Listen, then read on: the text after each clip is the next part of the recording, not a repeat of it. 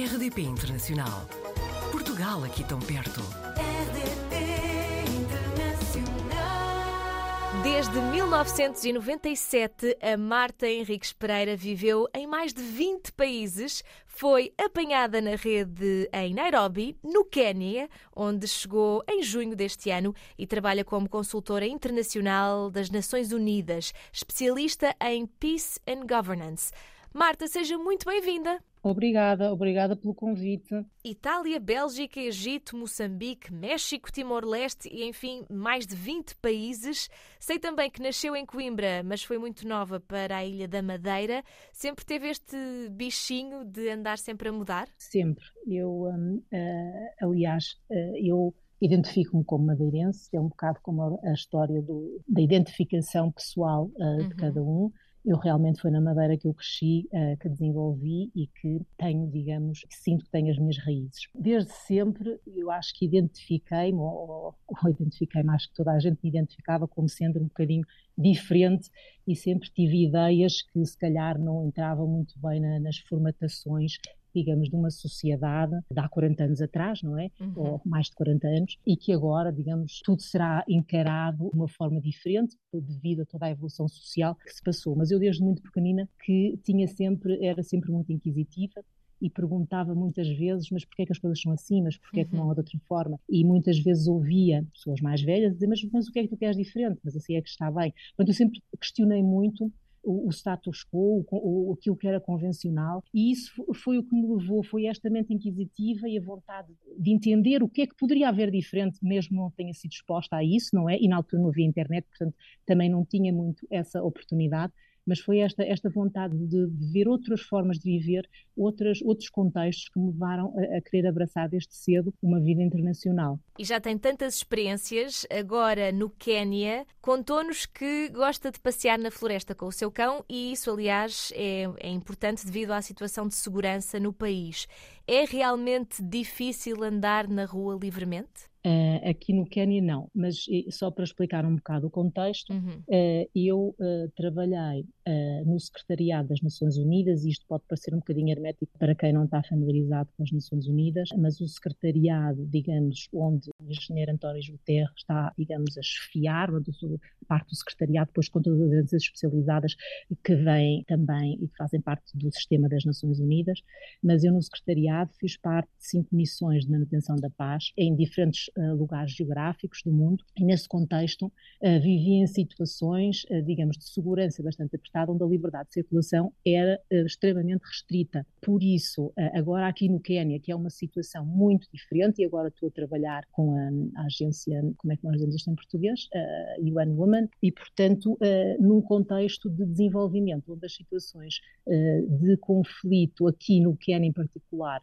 já não se colocam e, portanto, há uma liberdade de circulação. Certo. Como eu vivi muitos anos restringida, claro que eu, para mim, isto, eh, isto é, é, é uma maravilha, não é? Porque uhum. eu digo, agora já posso ir passear livremente, não tenho que ter nem carros blindados, nem coletes à prova de bala, nem capacetes, nem nada disto, e posso andar livremente. Portanto, para mim isto é eh, verdadeiramente, para quem sentiu privada tantos anos desta liberdade, é sem dúvida um dos elementos mais, mais apetecíveis aqui. Já nos deu aqui alguma ideia para quem está completamente de fora, como é que é e como é que se sente, e já percebi que sempre teve aí algo dentro de si que, que ele levaria mais tarde para isto, como é que é trabalhar para as Nações Unidas? Pronto, quer dizer, isto quem vê de fora vê sempre a visão romanticizada de, claro. das situações. Eu continuo muito motivada e sempre me pautei por querer contribuir da melhor forma possível para que, pode parecer assim um bocadinho clichê, mas, mas é verdade, eu sempre me empenhei para dar oportunidades às pessoas que se calhar não tiveram a mesma sorte do que eu, que nasci num, num contexto de, de um país que tem muita estabilidade e também num contexto económico privilegiado. E, portanto, tendo noção disso, sempre quis me entregar para uma causa pública e depois descobri, muito tenha passado pela União Europeia também, mas vi que a Europa era muito pequena e que o mundo tinha mais diversidade do que a diversidade europeia e, portanto, abracei isso. Eu penso que será extremamente importante, é isso também que, que, que me motiva, é apoiar pessoas que também, como eu me senti sempre, uh, até sair de Portugal e, e, entrar para a União Europeia e depois para as Nações Unidas, senti sempre que era um bocadinho outsider behavior. Se calhar na, na linguagem da ciência do comportamento diz que as mudanças sociais dão-se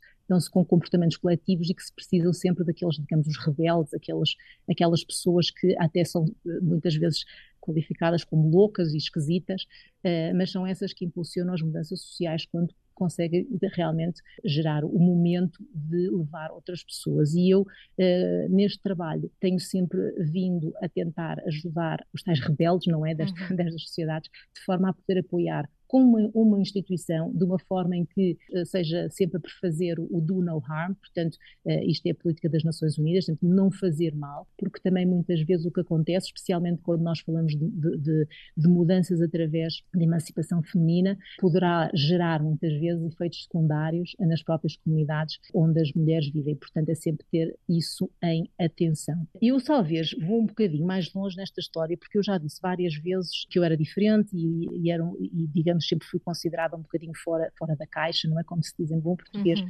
E, e, vou explicar, se calhar, alguns eh, episódios da minha, história, da minha história que me levam a dizer isso. Portanto, eu com 17 anos decidi ser vegetariana. Ora, e isto há 30 anos atrás era uma coisa extremamente estranha. E eu, eh, como sempre quis saber mais, lia muito e comecei a ler sobre alimentação e sobre viver, digamos, mais tempo e o que é que se podia fazer e o que é que não. E então dei, dei por mim achar que deveria investir no longo prazo e ser vegetariana, mas na altura não era comum. E, portanto, em Portugal, quando se dizia que era vegetariana, era uma coisa estranha e dava-me dava sempre a salada de alface e tomate com, com os ovos. Sim. E, portanto, aquilo não era propriamente aquilo que eu gostava. Portanto, isto, digamos, foi a minha primeira, uh, digamos, afirmação uh, de, de diferença.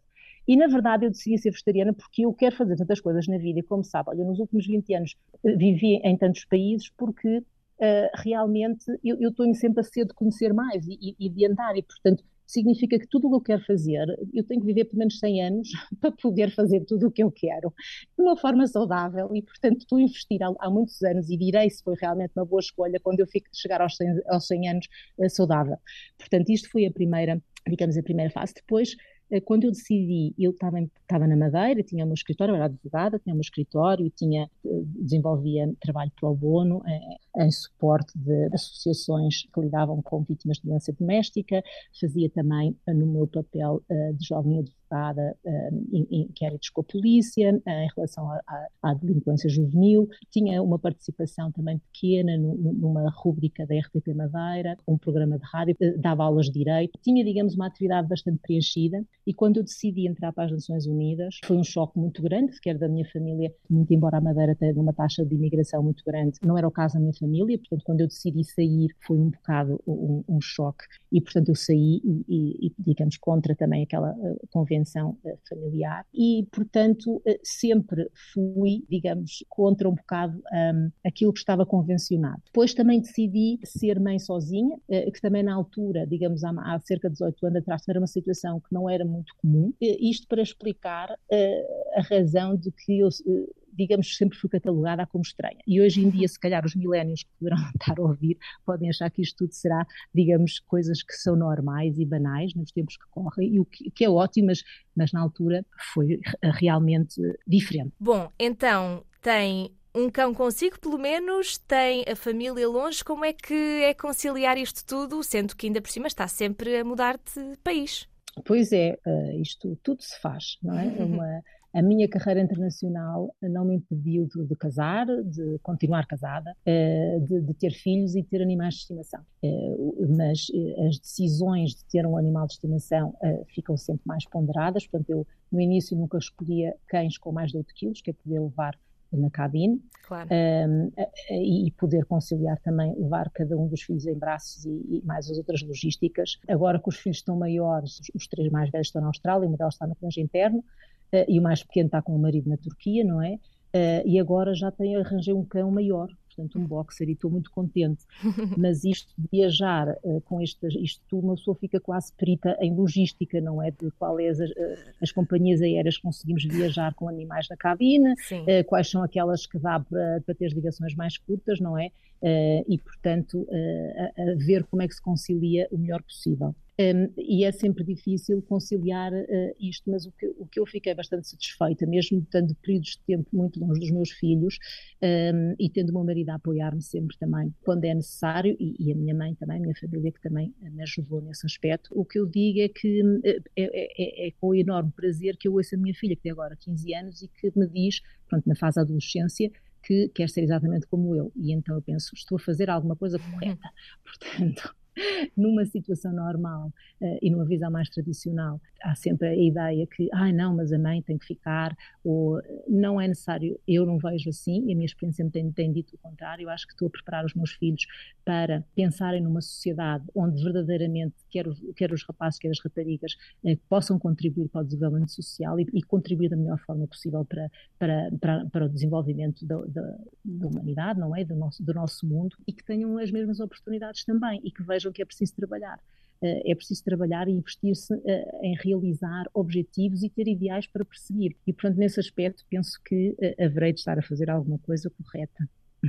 Claro que sim. E vai continuar, neste caso, a mudar-se para outros países? Tem algum plano agora para os próximos tempos? Ou acha que, por enquanto, fica em Nairobi e depois logo se vê? Eu, eu como uma boa imigrante, eu penso que quem é imigrante sabe disto, tem sempre o sonho de voltar a Portugal. E, e, e, sem dúvida que gostaria um dia de, de, de pensar que vou regressar e, e, poder trazer a minha bagagem eh, de forma a também contribuir para, para o desenvolvimento específico, não é, de Portugal e, de alguma maneira partilhar as experiências que eu tive com os meus eh, conterrâneos.